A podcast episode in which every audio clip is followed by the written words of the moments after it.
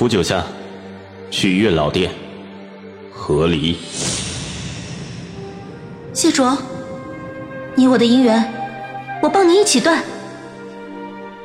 回到过去，找回当初爱上彼此的初衷。欢迎您收听精品仙侠剧《和离》，演播：一颗小青藤，司徒小魏，后期制作：咕咚。第二集，我把绿剪刀放回童子的托盘，一扶一摆，转身离开，不再看谢卓一眼。我俩的府邸自会有人去收拾，而我是打定主意，一定要搬离我俩以前住的地方。在新家安置妥当之前，我寄宿在了萌萌的仙府上。夜里，我想跟萌萌一起睡，萌萌还有些怕。不不不，你忘了，以前咱们一起出去玩，你跟我睡一个帐篷，被谢卓知道后，他好好说了我一通的，让我给你单独备个帐篷。我怕，看看，这谢卓，都给我的朋友们留下了什么阴影？一个女孩子，何至于？我都与他和离了，你怕什么呢？我挺直腰杆，睡。就一起睡。哦，他挠挠头，忘了。萌萌抻着头在我身边躺下，他好奇的问我：“九夏，你和离了会不会不习惯呢？”我撇嘴道：“ 自在的不习惯。”萌萌打了个哈欠：“五百年前。”全昆仑的仙人都反对你们，你要死要活，要冒天下之大不韪的和他在一起。我还以为这一定就是别人说的命中注定了，没想到这世间的姻缘竟然是会变的。萌萌说完就睡着了，我睁着眼躺在床上，脑袋放着空，脑袋里全是他最后一句话在盘旋着。这世间的姻缘是会变的，没有大是大非，没有血海深仇，只是因为一个在相遇时彼此都没有看得见的小毛病，被时间发酵后膨胀成一个无法忽略的巨大矛盾。时光杀我，杀他，也杀这世间的一切。区区姻缘又为何能幸免？这一夜，我用了不少时间才睡着。我不想去追究原因，但我没睡多久，很快又被一阵天摇地动晃醒了过来。有妖气，很不妙。我惊醒了，旁边的萌萌也揉了揉眼睛。怎么了？萌萌是个养花种草的小仙，当然不能让她出去。我安慰她：“你睡，我去看看。”话一出口。我方觉有些熟悉，细细一回味，原来是以前谢卓经常对我说的话。没时间多想什么，我推门出去。高耸入云的昆仑之巅上出现了一个黑色的窟窿，明月星辰似乎都被那窟窿撕扯着，仿佛要将整个天空吞噬。那是个什么玩意儿？我正惊骇，头顶上。仙人御风而过，耳畔传来不知从哪里飘来的惊惶呼喊：“谢玄清动了盘古斧，快去阻止他！”我当即一个惊呆。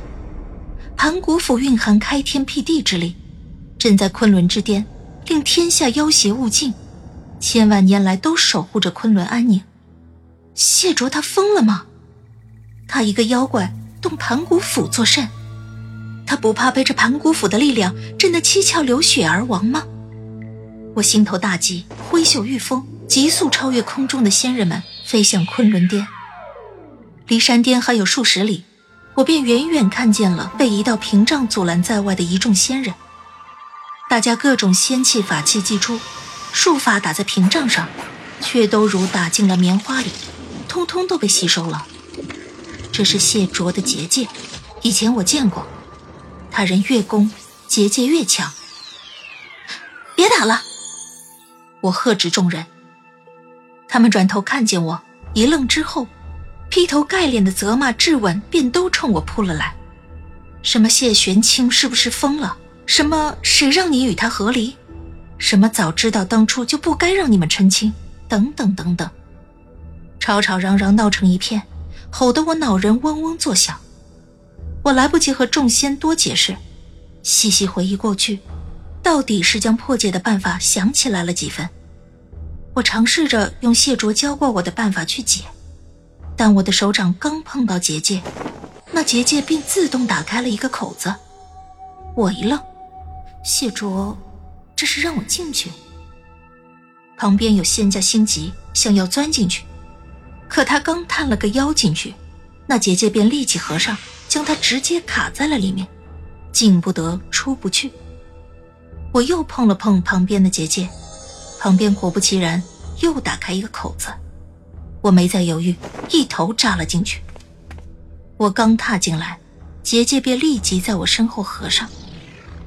我抬眼望去。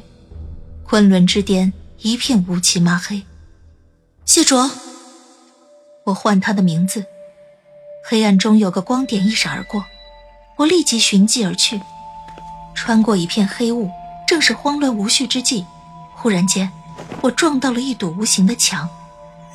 墙上清风一过，谢卓黑衣黑袍坐在墙后地上，他手里像拿玩具一样拿着的，正是我昆仑至宝。盘古斧，在我昆仑虚上，我所知道的唯一能拿起盘古斧的仙，只有西王母。我当即冷汗就下来了。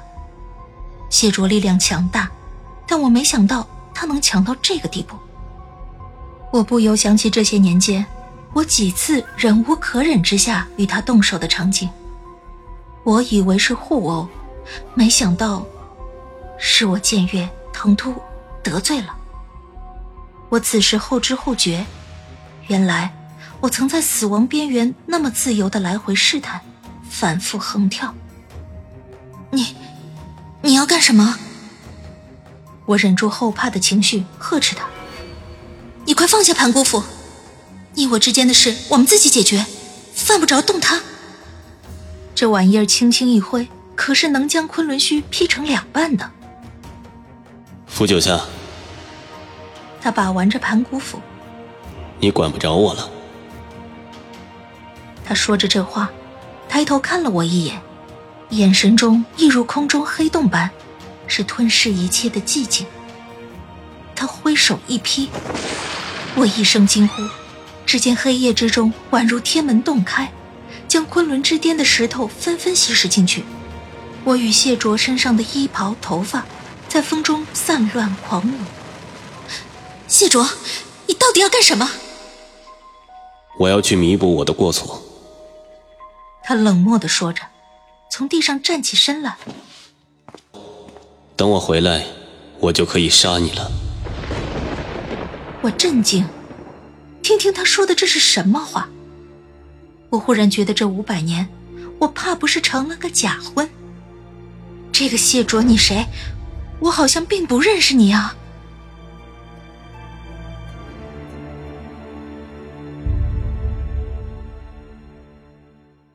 亲爱的听众朋友，本集已播讲完毕，感谢您的收听，欢迎订阅，我们精彩继续。